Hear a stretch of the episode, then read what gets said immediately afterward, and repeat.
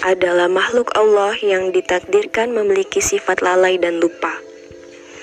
Tak jarang hati manusia sering kali disakiti maupun menyakiti sesama. Rasa kesal, amarah, kecewa, dendam, dan penyesalan menyelimuti hati menjadi gelisah yang menyesakkan dada.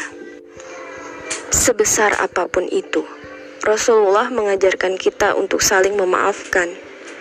Pintu surga akan ditutup bagi muslimin yang mengabaikan saudaranya lebih dari tiga malam.